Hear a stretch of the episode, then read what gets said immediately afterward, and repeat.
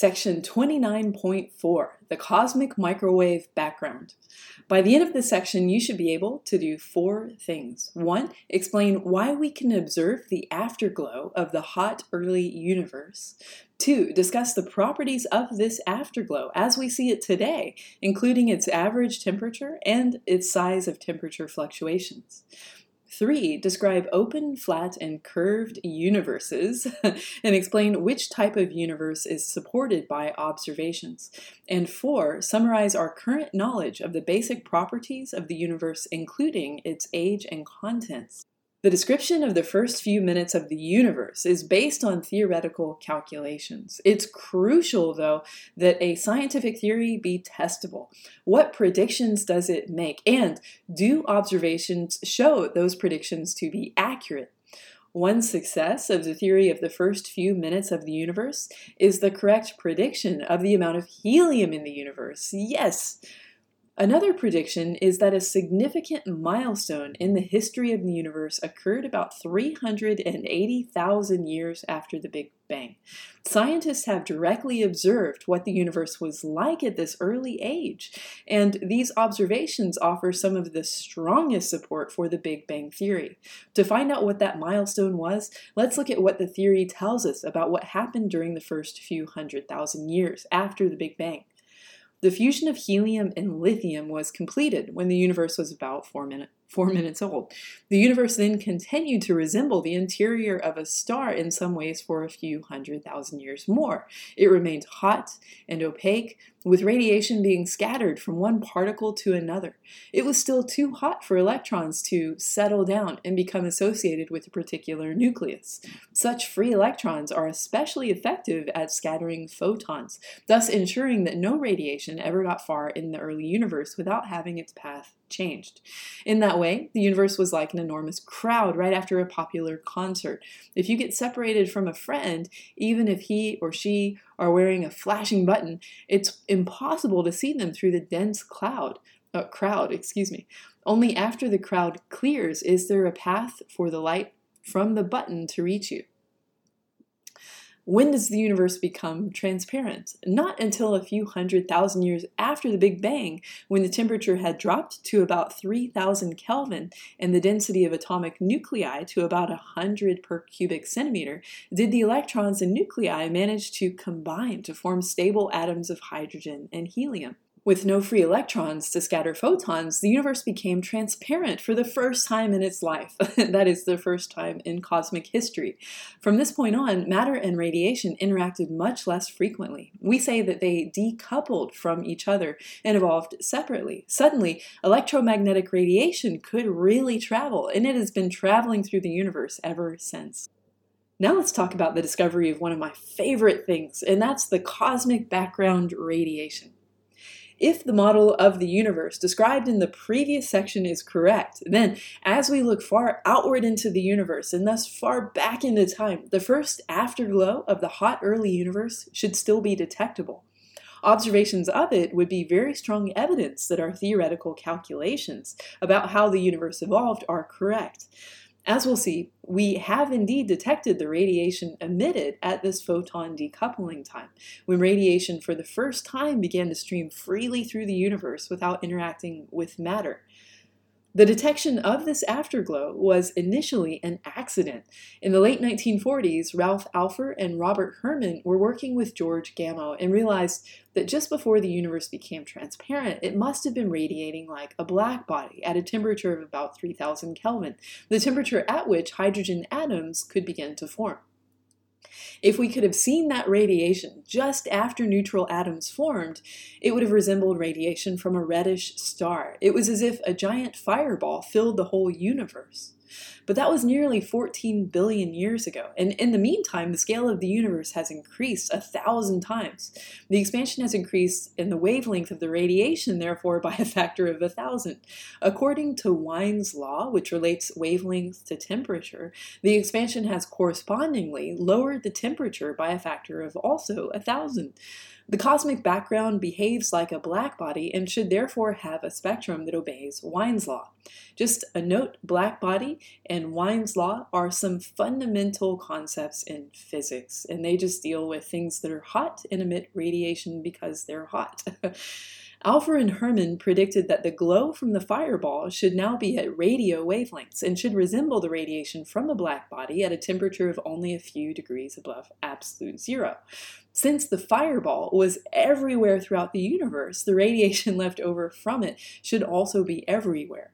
If our eyes were sensitive at radio wavelengths, the whole sky would appear to glow very faintly. However, our eyes can't see at those wavelengths, and at the time Alpher and Herman made their prediction, there were no instruments that could detect the glow. Over the years, their prediction was forgotten.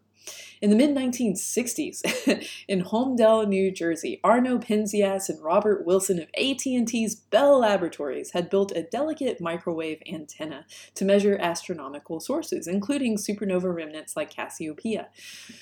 They were plagued with some unexpected background noise, just like the faint static on a radio, which they could not get rid of. The puzzling thing about this radiation was that it seemed to be coming from all directions at once. This was very unusual in astronomy. After all, most radiation has a specific direction where it's the strongest this, the direction of the sun, or a supernova remnant, or the disk of the Milky Way, for example. Penzias and Wilson at first thought that any radiation appearing to come from all directions must originate from inside their telescope. so they took everything apart to look for the source of the noise. They even found that some pigeons had roosted inside the big horn shaped antenna and left, as Penzias delicately put it, a layer of white, sticky dielectric substance coating the inside of the antenna. However, nothing the scientists did could reduce the background radiation to zero, and they reluctantly came to accept that it must be real and it must be coming from space. Penzias and Wilson were not cosmologists, but as they began to discuss their puzzling discovery with other scientists, they were quickly put in touch with a group of astronomers and physicists at Princeton University, which was a short drive away. These astronomers had, as it happened, been redoing the calculations of Alpher and Herman from the 1940s and also realized that the radiation from the decoupling time should be detectable as a faint afterglow of radio waves. The different calculations of what was observed of what the observed temperature would be for this cosmic microwave background were uncertain, but all predicted less than 40 Kelvin. Penzias and Wilson found the distribution of intensity at radio wavelengths to correspond to a temperature of 3.5 Kelvin. This is very cold, closer to absolute zero than most other astronomical measurements, and a testament to how much space and the waves within it has stretched. Their measurements have been repeated with better instruments, which give us a reading of 2.73 Kelvin. So Penzias and Wilson came very close. Rounding this value, scientists often refer to a 3 degree microwave background. Many other experiments on Earth and in space soon confirmed the discovery by Penzias and Wilson. The radiation was indeed coming from all directions. It was isotropic that is. And it matched the predictions of the Big Bang Theory with remarkable precision. Penzias and Wilson had inadvertently observed the glow from the primeval fireball. They received the Nobel Prize for their work in 1978, and just before his death in 1966, Lemaitre learned that his vanished brilliance had been discovered and confirmed.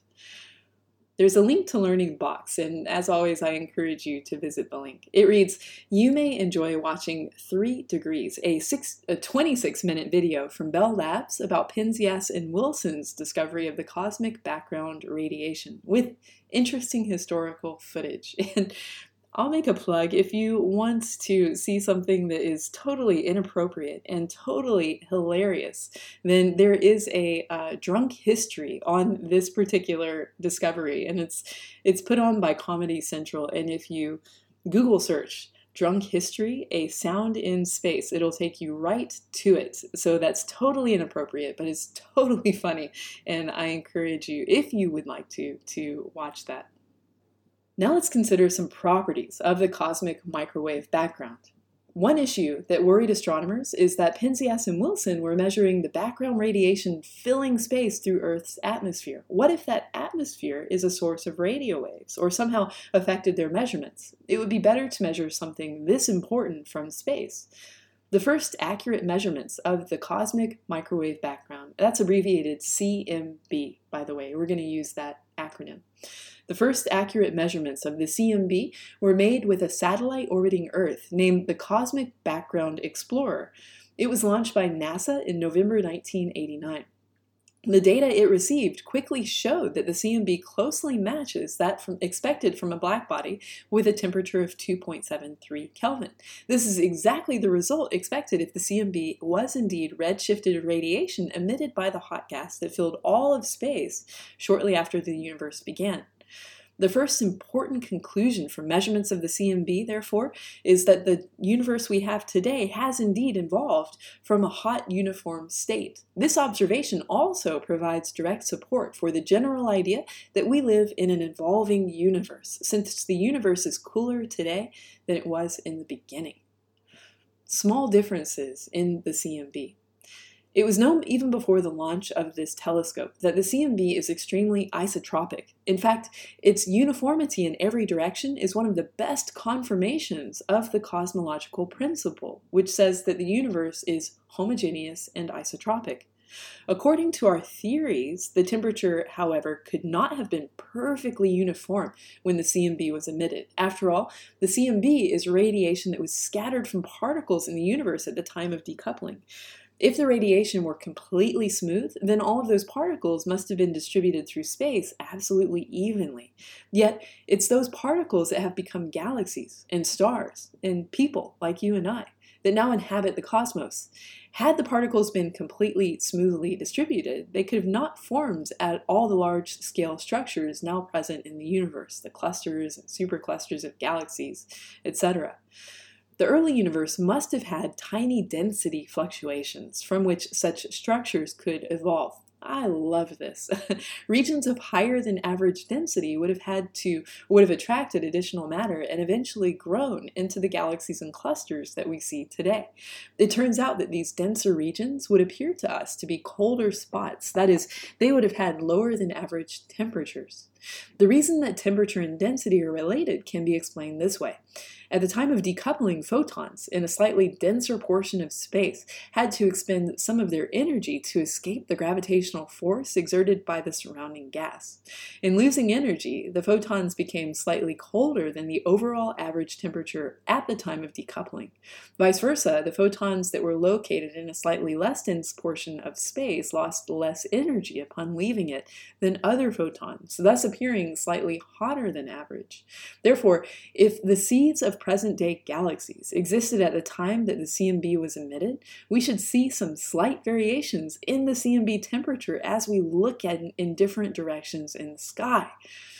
Scientists working with the data from the telescope launched into space to observe the CMB did indeed detect very subtle temperature differences, about one part in 100,000 in the CMB. The regions of lower than average temperature come in a variety of sizes, but even the smallest of the colder areas detected by the telescope is far too large to be the precursor of an individual galaxy, or even a supercluster of galaxies. This is because the telescope instrument had blurry vision. in other words, it had poor resolution and could only measure large patches in the sky. We needed instruments with sharper vision. The most detailed measurements of the CMB have been obtained by two satellites launched more recently. The results from the first of these satellites, the Wilkinson Microwave Anisotropy Probe, were published in 2003. And in 2015, measurements from the Planck satellite extended these 2003 measurements to an even higher spatial revolution and lower noise you're gonna like where this leads, I hope, or at least to find it as bizarre as you found everything else so far. Theoretical calculations show that the sizes of the hot and cold spots in the CMB depend on the geometry of the universe and hence its total density. It's not at all obvious that it should do so, and it takes some pretty fancy calculations but to make the connection. But having the dependence is actually really useful. The total density we're discussing here, by the way, includes both the amount of mass in the universe and the mass equivalent of dark energy. That is, we must add together the mass and energy, the ordinary matter, the dark matter, and the dark energy that's speeding up the expansion. To see why this works, remember that Um, with his theory of general relativity, Einstein showed that matter can curve space and that the amount of curvature depends on the amount of matter present. Therefore, the total amount of matter in the universe, including dark matter and the equivalent matter contribution by dark energy, determines the overall geometry of space. Just like the geometry of space around a black hole has a curvature to it, so the entire universe may have curvature. This is where it's going to get a little bit weird. We're going to look at the possibilities. If the density of matter is higher than the critical density, then there's enough matter to create enough gravitation that the universe will eventually collapse on itself. In such a closed universe, two initially parallel rays of light will eventually meet. And this kind of geometry is referred to as spherical geometry. Okay, so that's one type of geometry that the universe could have. If the density of matter is less than critical, then the universe will expand forever and two initially parallel rays of light will diverge. This is referred to as hyperbolic geometry, and you might picture something like a saddle shape. So that's another type of geometry that the universe could have. In a critical density universe, two parallel rays of light never meet, and the expansion comes to a halt only at some time infinitely far in the future. We refer to this as a flat universe, and it follows the kind of Euclidean geometry, the right angles that you're used to, that you learned in high school, and it applies to this type of universe. So that's one option for the universe. All right, so what is how does this relate to the CMB? If the density of the universe is equal to the critical density, then the hot and cold spots in the CMB should typically be about a degree in size. If the density is greater than that, the typical sizes will be larger than a degree, and if the universe has a density that's less than the critical, then the structures will appear smaller. In figure 2920, you can see the differences easily. The two recent satellites launched into space to observe the CMB show that the CMB confirmed earlier experiments that we live in a flat critical density universe.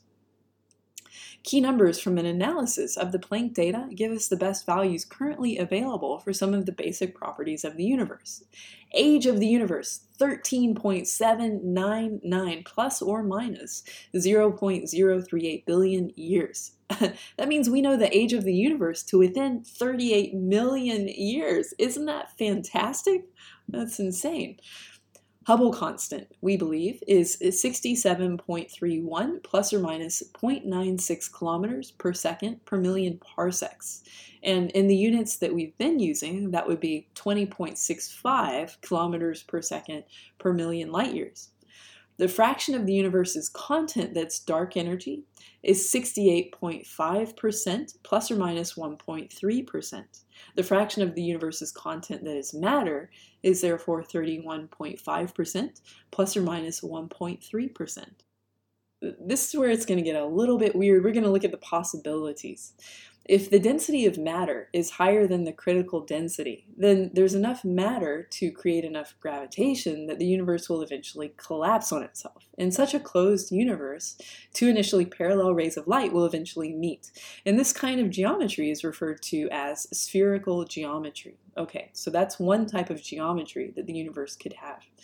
If the density of matter is less than critical, then the universe will expand forever and two initially parallel rays of light will diverge.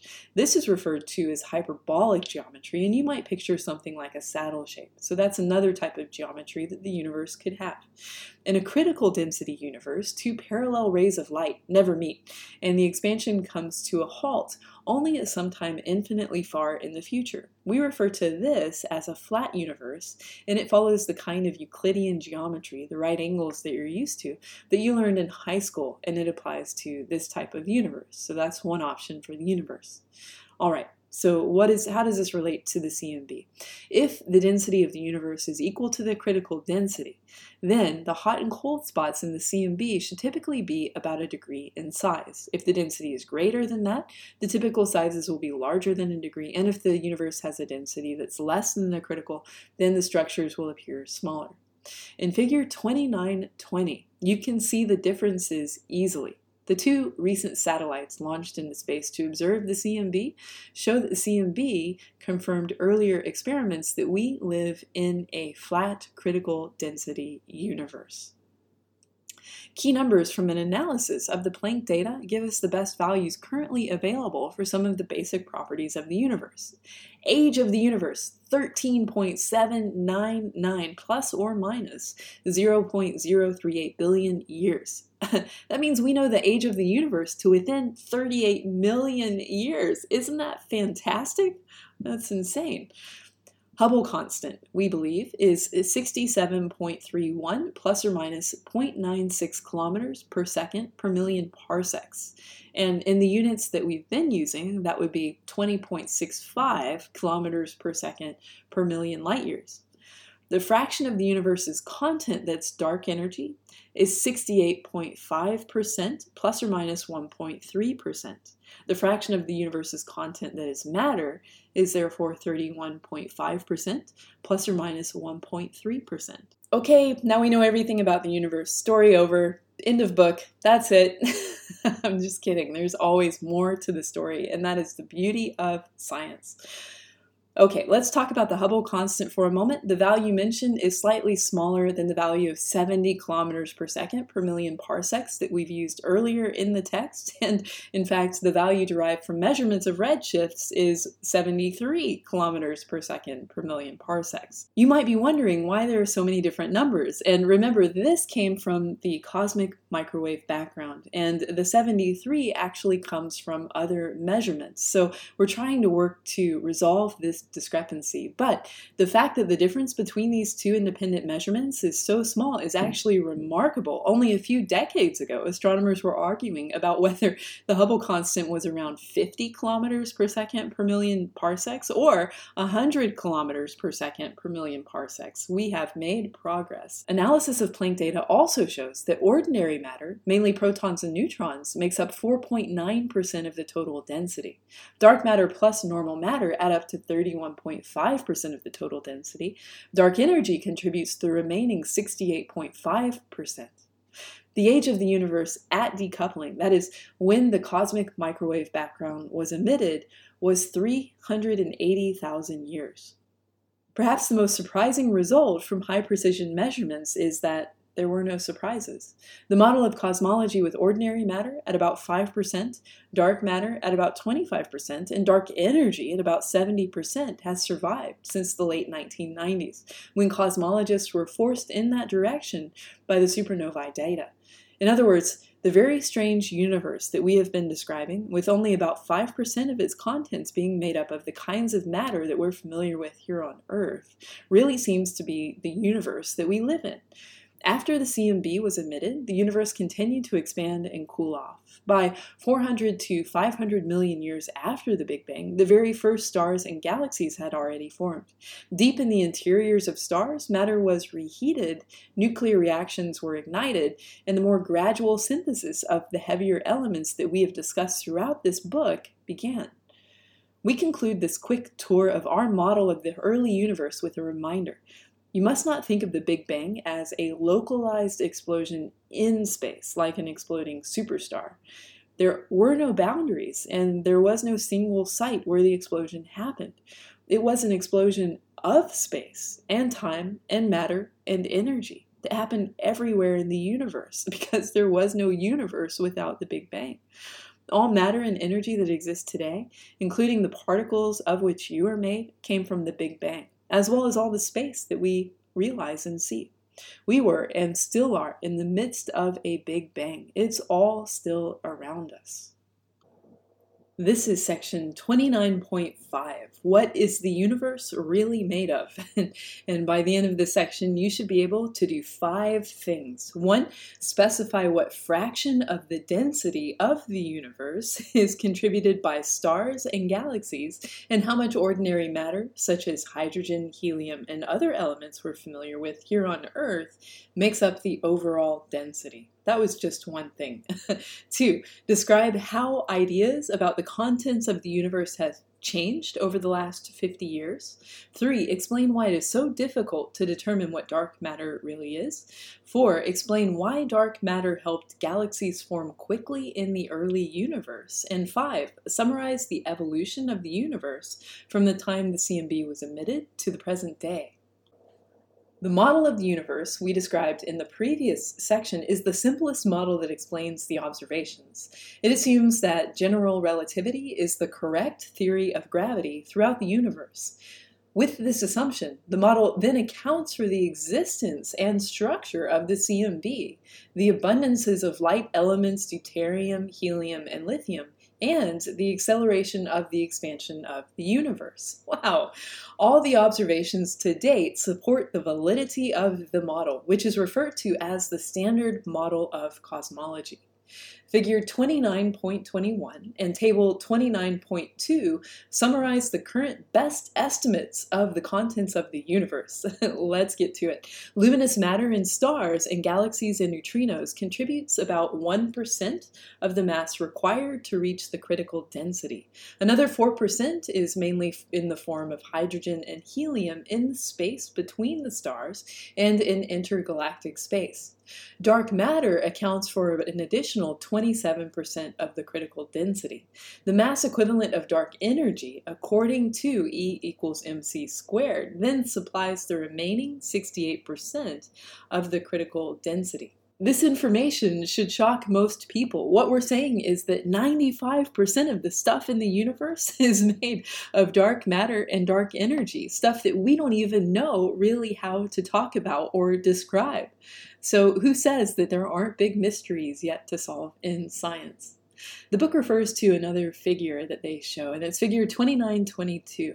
It shows how our ideas of the composition of the universe have changed in just over the past three decades, and they have changed tremendously, where the fraction of ordinary visible matter that we once thought was there is now taken to only a very tiny, tiny sliver just since the 70s. Let's come back to the question of dark matter. Many astronomers find the situation we have described very satisfying. Several independent experiments now agree with the type of universe we live in and on the inventory of what it contains. We seem to be very close to having a cosmological model that explains nearly everything Others, however, are not ready to jump on the bandwagon. They say, Show me the remaining part of the universe, that 95 or 96% that we can't detect directly. That is, find me some dark matter and dark energy. At first, astronomers thought that dark matter might be hidden in objects that appear dark because they emit no light, for example, black holes, or that are too faint to be observed at large distances, like planets or white dwarfs. However, these objects would be made of ordinary matter, and the deuterium abundance tells us that no more than 5% of the critical density consists of ordinary matter. Another possible form the dark matter can take is some type of elementary particle that we have not yet detected here on Earth, a particle that has a mass and exists in sufficient abundance to contribute 23% of the critical density. Some physicists theories, some physics theories, predict the existence of some particles. One class of these particles has been given the name WIMPs, which stands for Weakly Interacting Massive Particles. Since these particles do not participate in nuclear reactions leading to the production of deuterium, the deuterium abundance puts no limits on how many WIMPs might be in the universe. A number of other exotic particles have also been suggested as prime constituents of dark matter, but we'll confine our discussion to WIMPs as a useful example. And besides, it's just fun to say the word. If a large number of WIMPs do exist, then some of them should be passing through our physics laboratories or your homes right now. The trick is to catch them, since by definition they only interact weakly and infrequently with other matter. The chances that they will have a measurable effect are quite small. We don't even know the mass of these particles, but various theories suggest that it might be a few to a few hundred times the mass of a proton. If WIMPs are 60 times the mass of the proton, there would be about 10 million of them passing through your outstretched hand every second, with absolutely no effect on you. If that seems too mind boggling, bear in mind that neutrinos interact weakly with ordinary matter, and yet we were able to catch them eventually. Despite the challenges, more than 30 experiments designed to detect WIMPs are in operation or in the planning stages.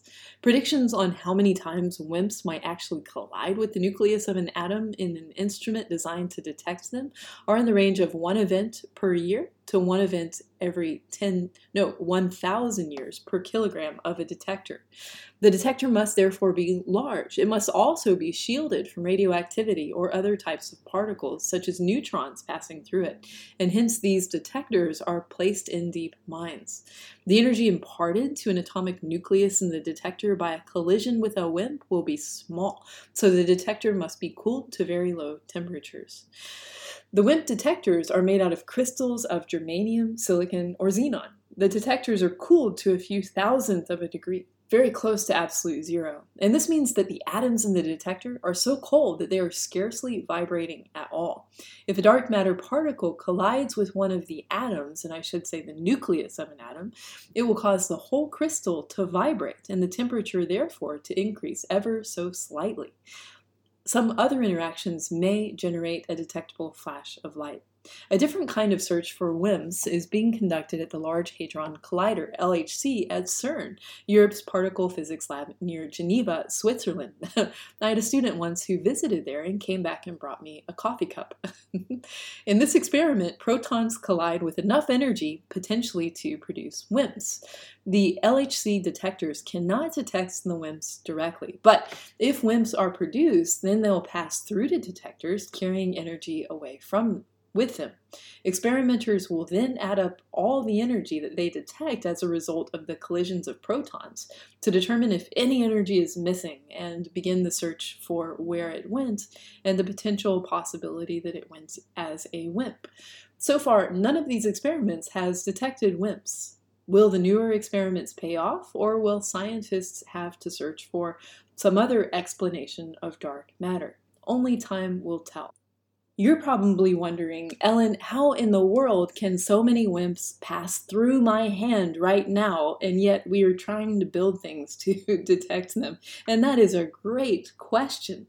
One thing that you may know or may not know is that an atom is made primarily of empty space. There's very little to an atom. The nucleus is really tiny, and the distance between the nucleus and any electrons that are orbiting it is, is huge compared to the sizes of those things. So, a lot of people, when they picture atoms, they picture things like, I don't know, pool balls or something like that, solid structures. And I'll just say that the structures seem relatively big compared to their components, but most of the structures are space. So the WIMPs, as they pass through, are passing really through a lot of space. You're mostly made of space.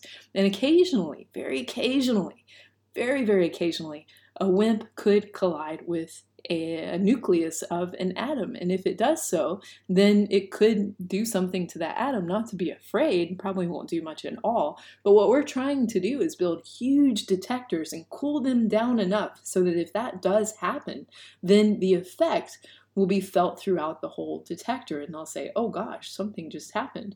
And then we'll say, oh my gosh, we'll emit some light or something to record the event and we'll say, hey, that may have been a WIMP. That's going to be how it will probably work in those particular detectors.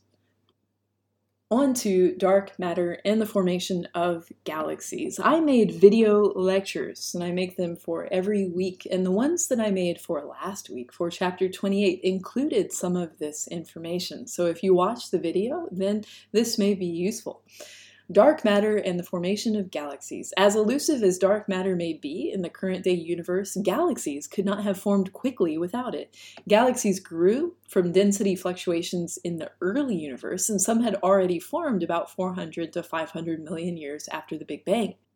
The observations with newer satellites and other experiments give us information on the size of those density fluctuations. It turns out that the density variations we observe are too small to have formed galaxies so soon after the Big Bang.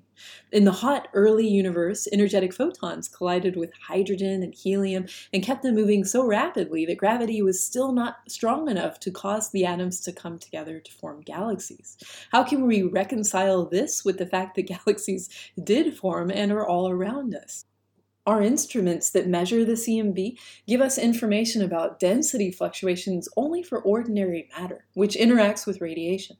Dark matter, as its name indicates, does not interact with photons at all. Dark matter could have had much greater variations in density, and been able to come together to form gravitational traps that could have begun to attract ordinary matter immediately after the universe became transparent. As ordinary matter became increasingly concentrated, it could have turned into galaxies quickly thanks to these dark matter traps. For an analogy, imagine a boulevard with traffic lights every half mile or so. Suppose you're part of a motorcade of cars accompanied by the police who led you past each light, even if it was red. So, too, when the early universe was opaque, radiation interacted with ordinary matter, imparting energy to it and carrying it along, sweeping past the concentrations of dark matter. Now, suppose the police leave the motorcade, which then encounters some red lights. The lights act as traffic traps. Approaching cars now have to stop, and so they bunch up. Likewise, after the early universe became transparent, ordinary matter interacted with radiation only occasionally, and so could fall into the dark matter traps. That's a pretty good analogy. The universe in a nutshell. In the previous sections of this chapter, we traced the evolution of the universe progressively further back in time.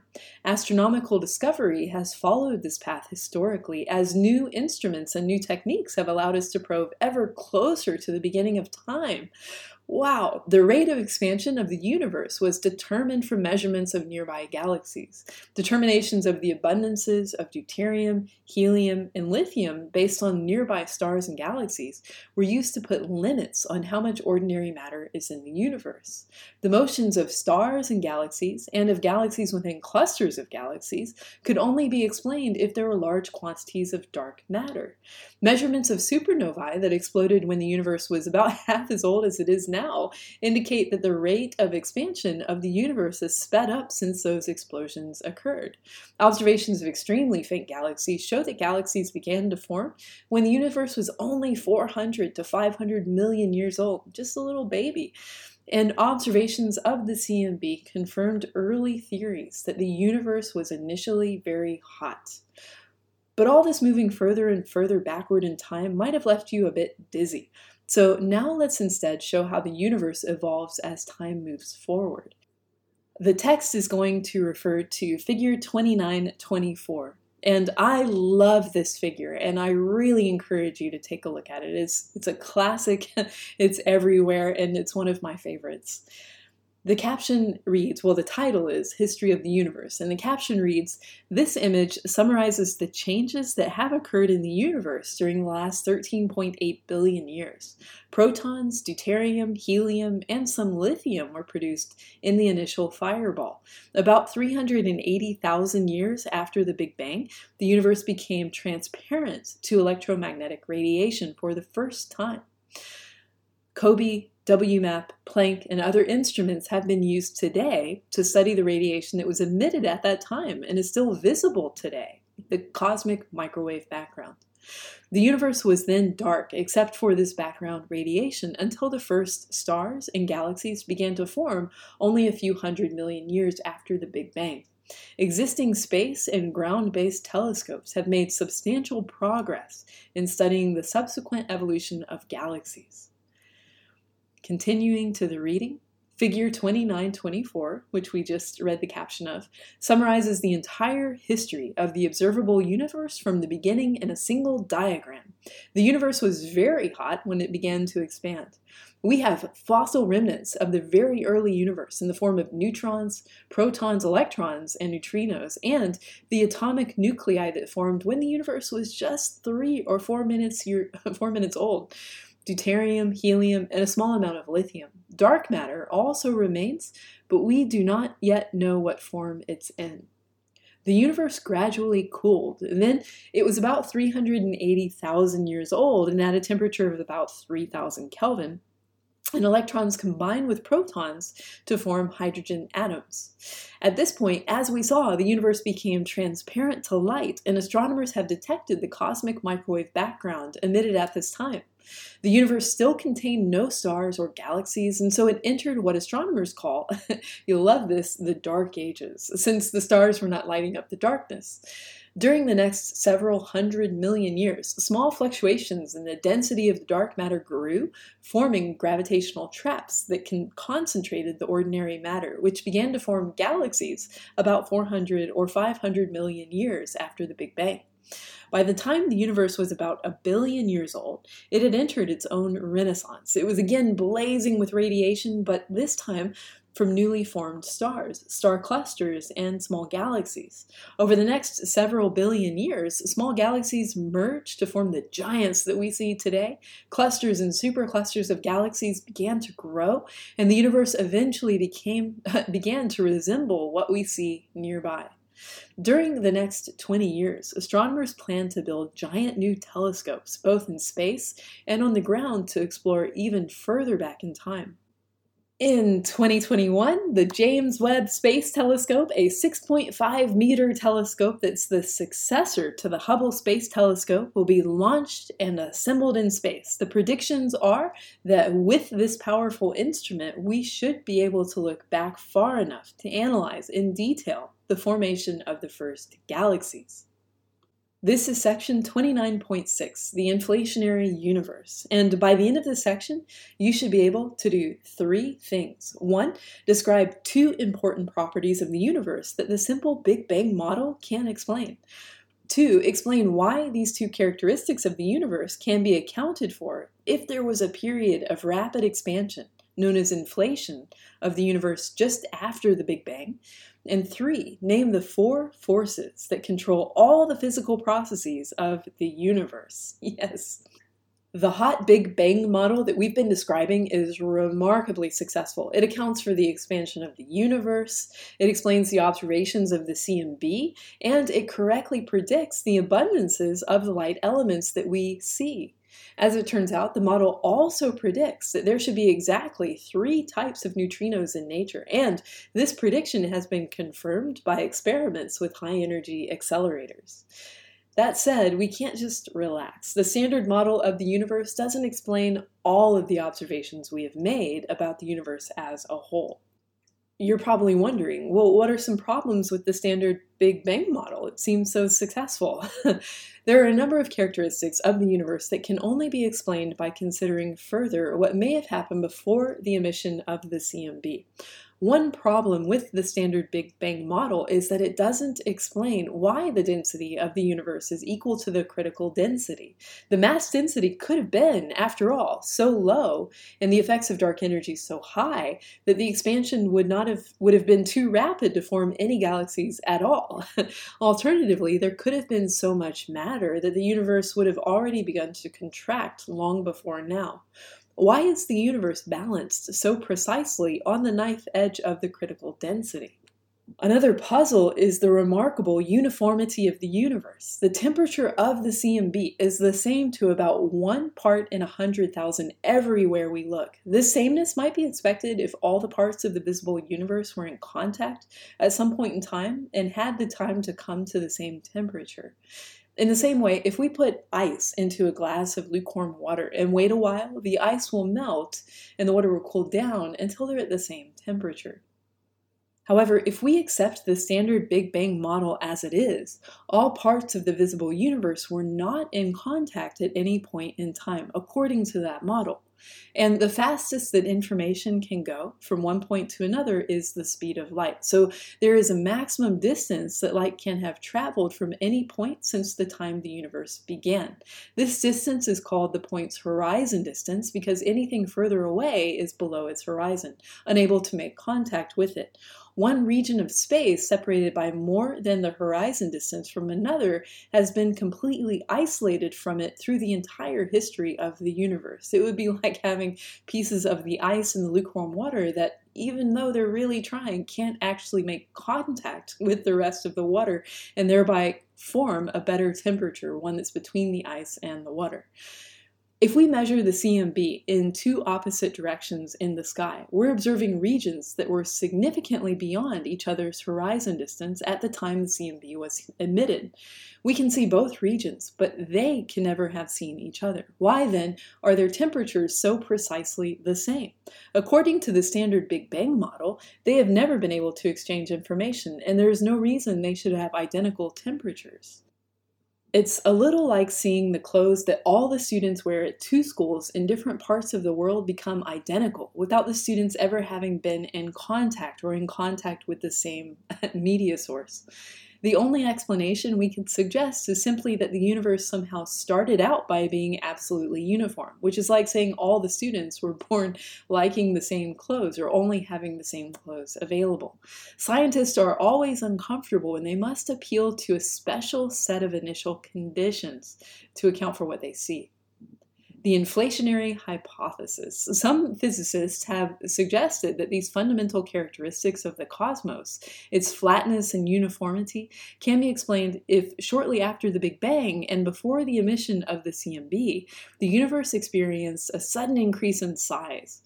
A model universe in which this rapid early expansion occurs is called an inflationary universe.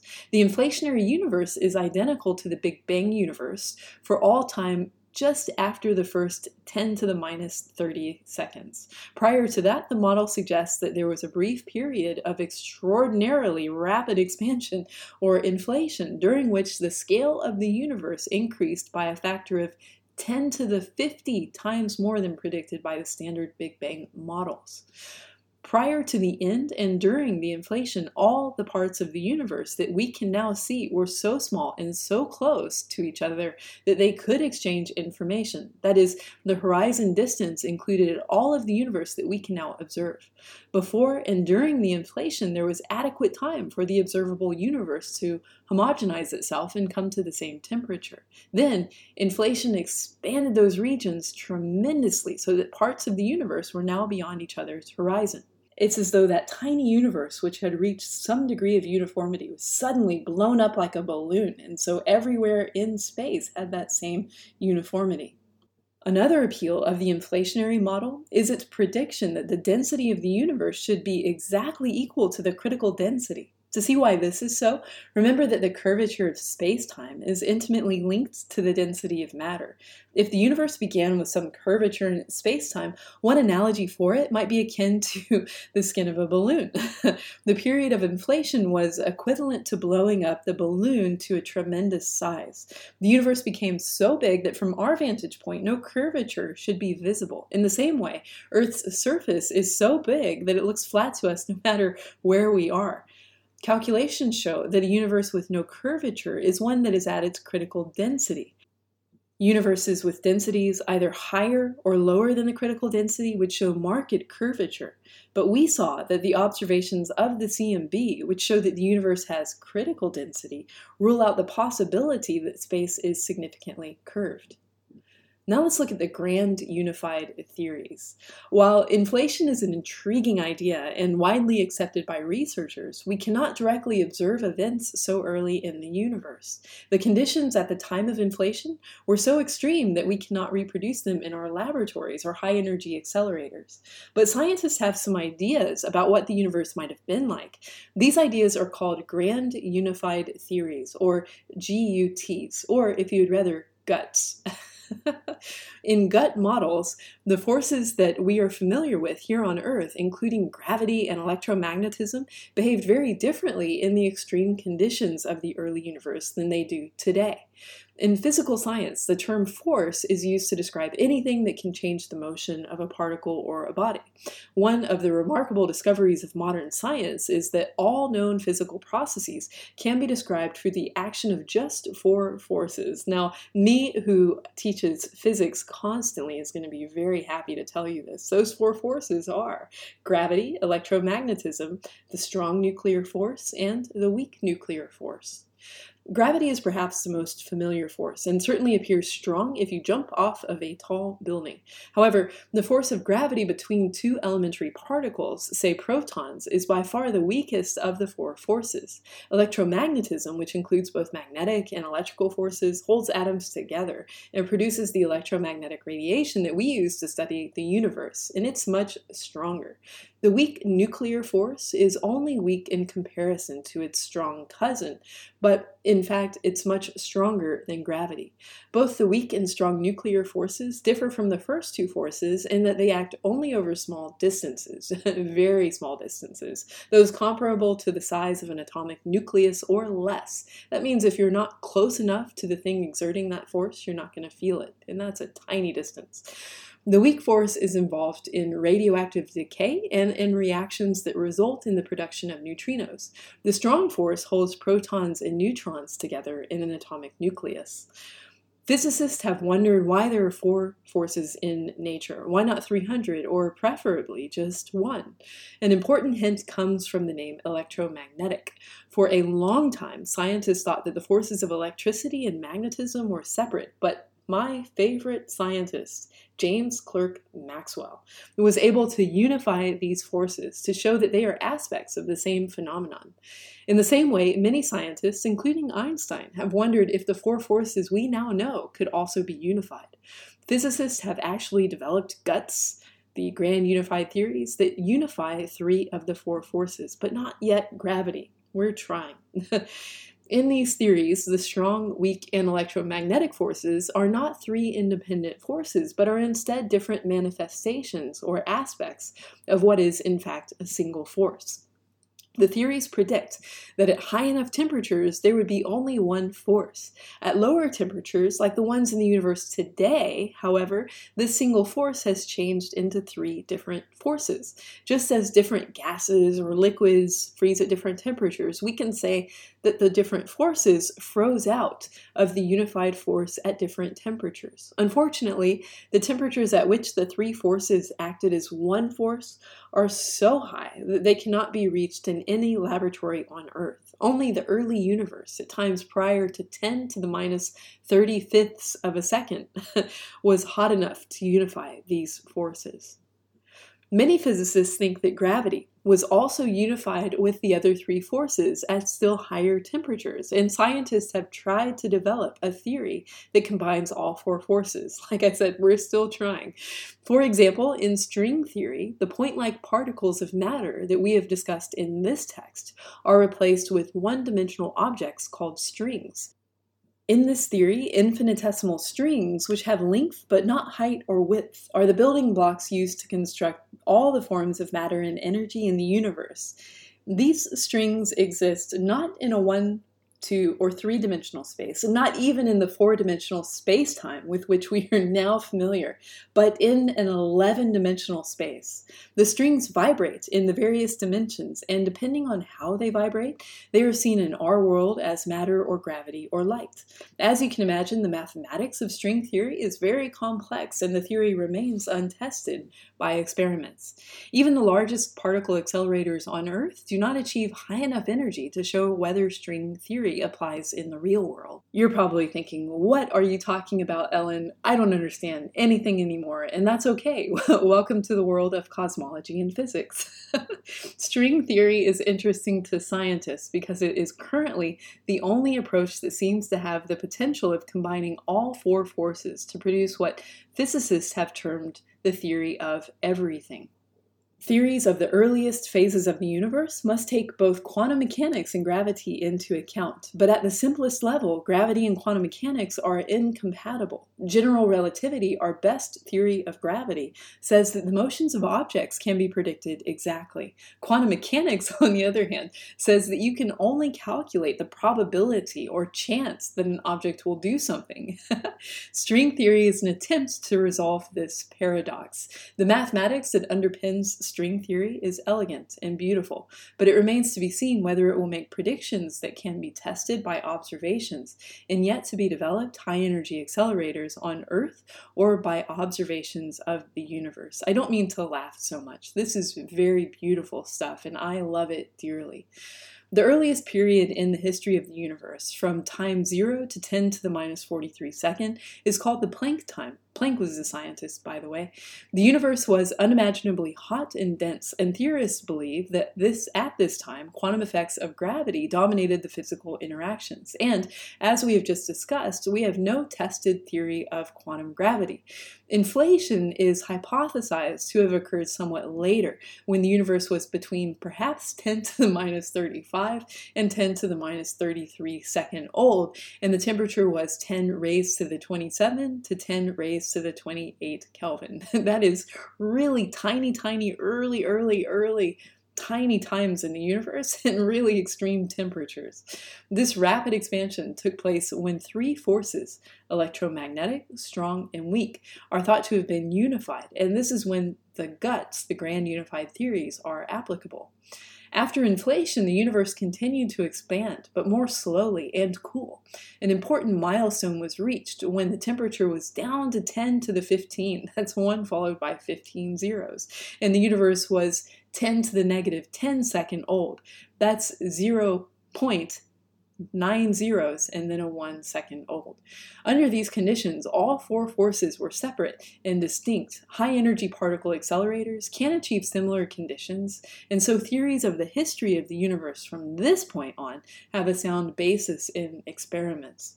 As yet, we have no direct evidence of what the conditions were during the inflationary epoch, and the ideas presented here are speculative.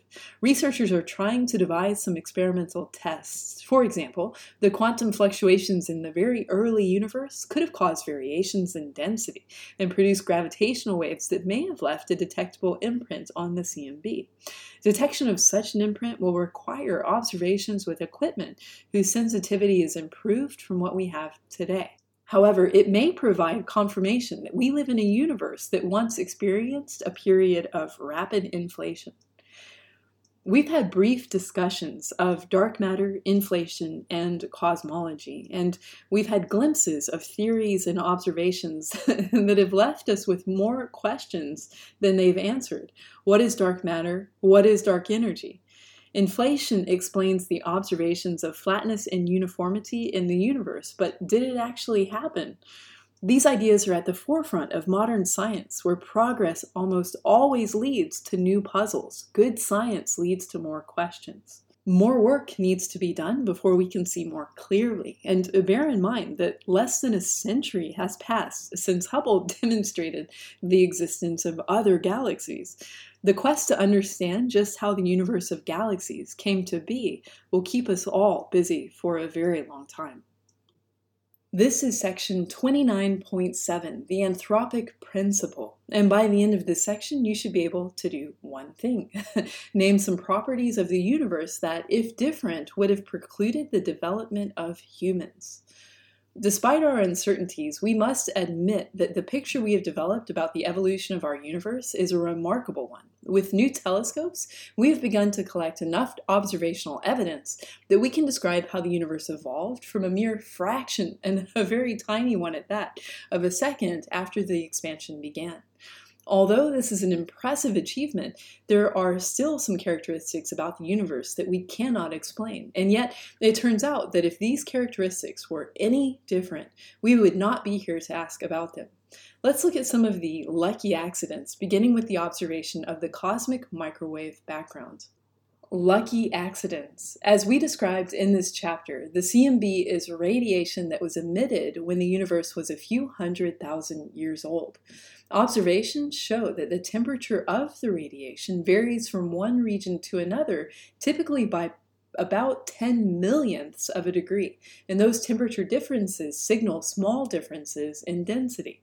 But suppose the tiny early fluctuations in density had been much smaller, then calculations show that the pull of gravity near them would have been so small that no galaxies would have ever formed. What if the fluctuations in density had been much larger?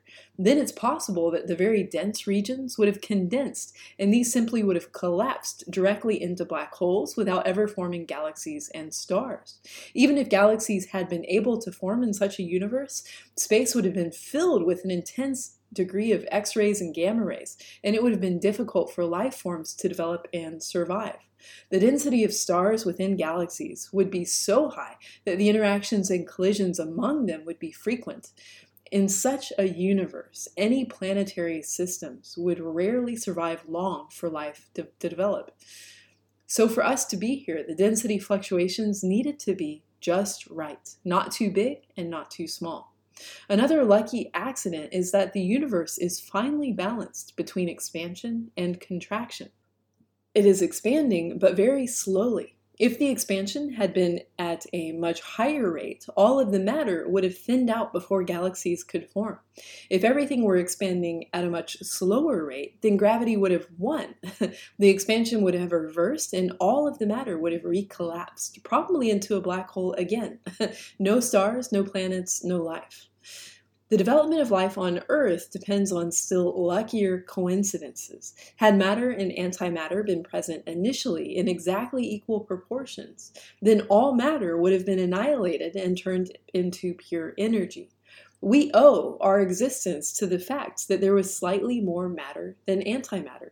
After most of the matter made contact with an equal amount of antimatter, turning into energy, a small amount of additional matter must have been present, and we are all descendants of that bit of unbalanced matter.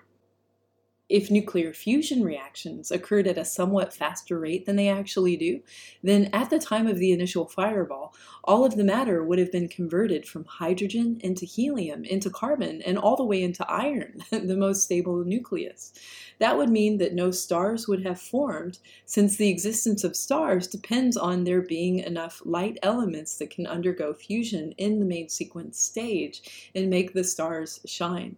In addition, the structure of atomic nuclei had to be just right to make it possible for three helium atoms to come together easily to fuse carbon, which is the basis of life.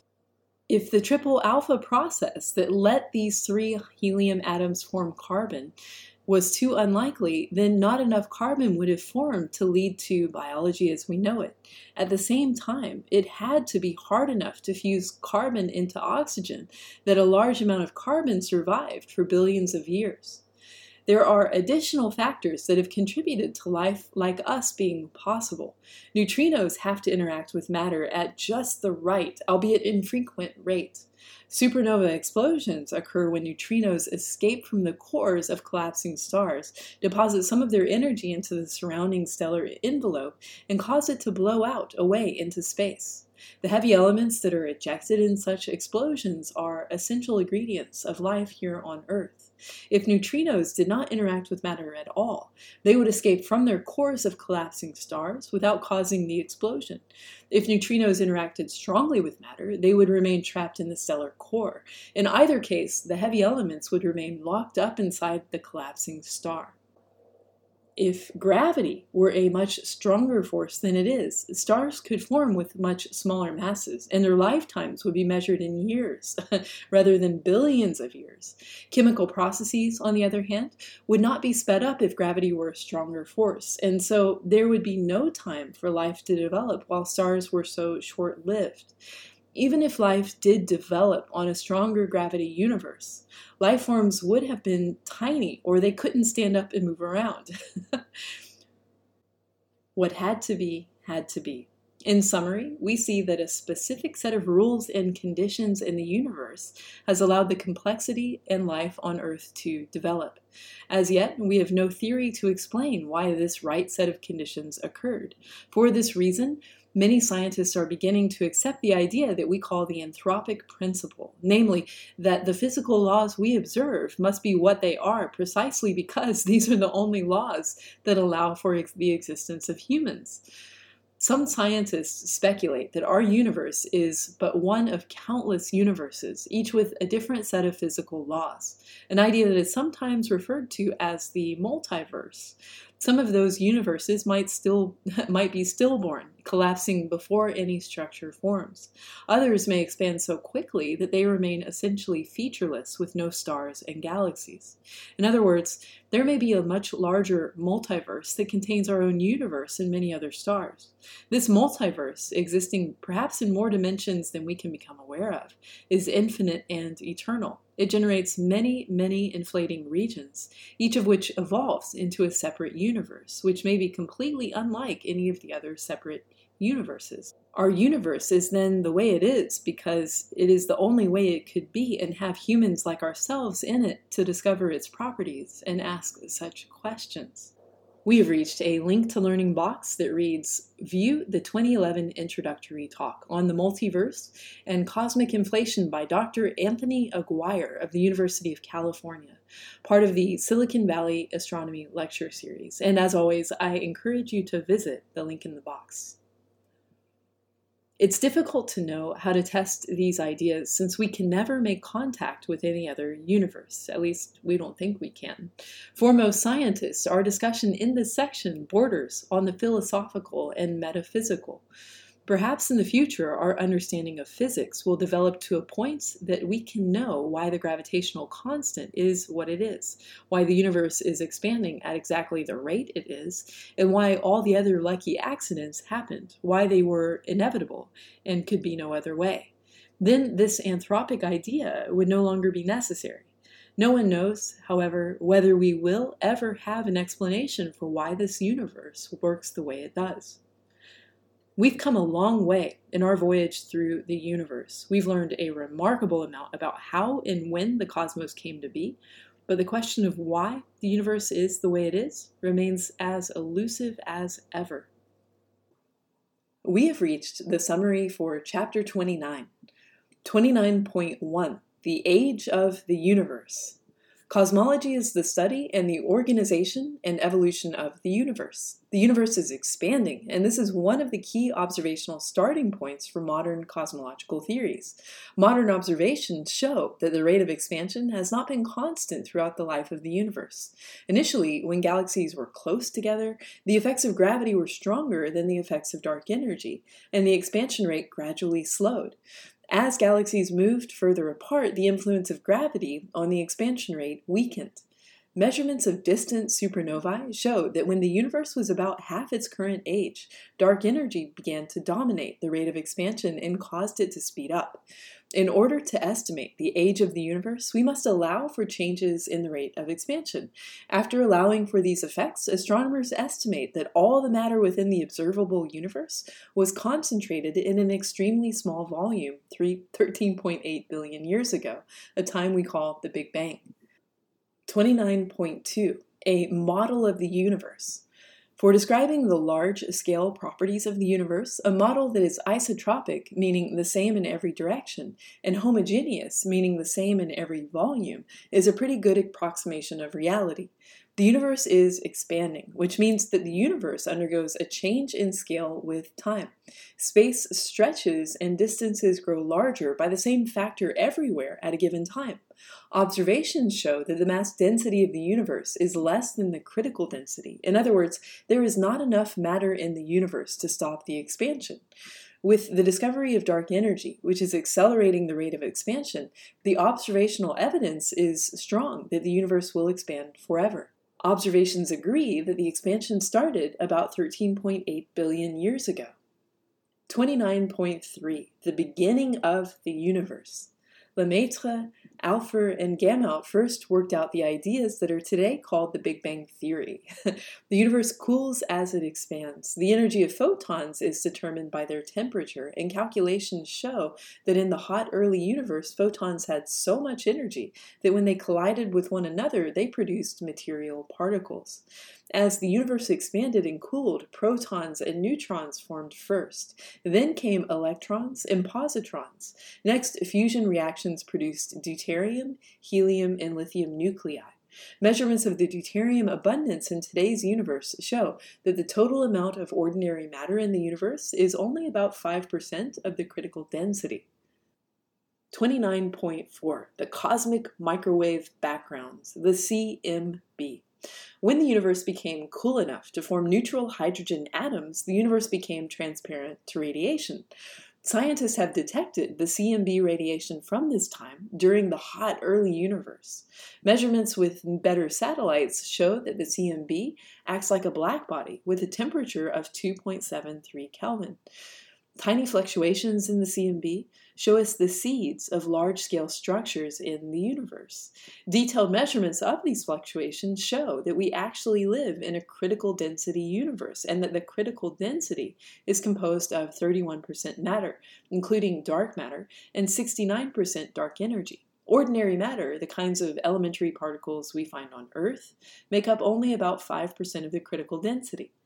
CMB measurements also indicate that the universe is, again, 13.8 billion years old. 29.5. What is the universe really made of?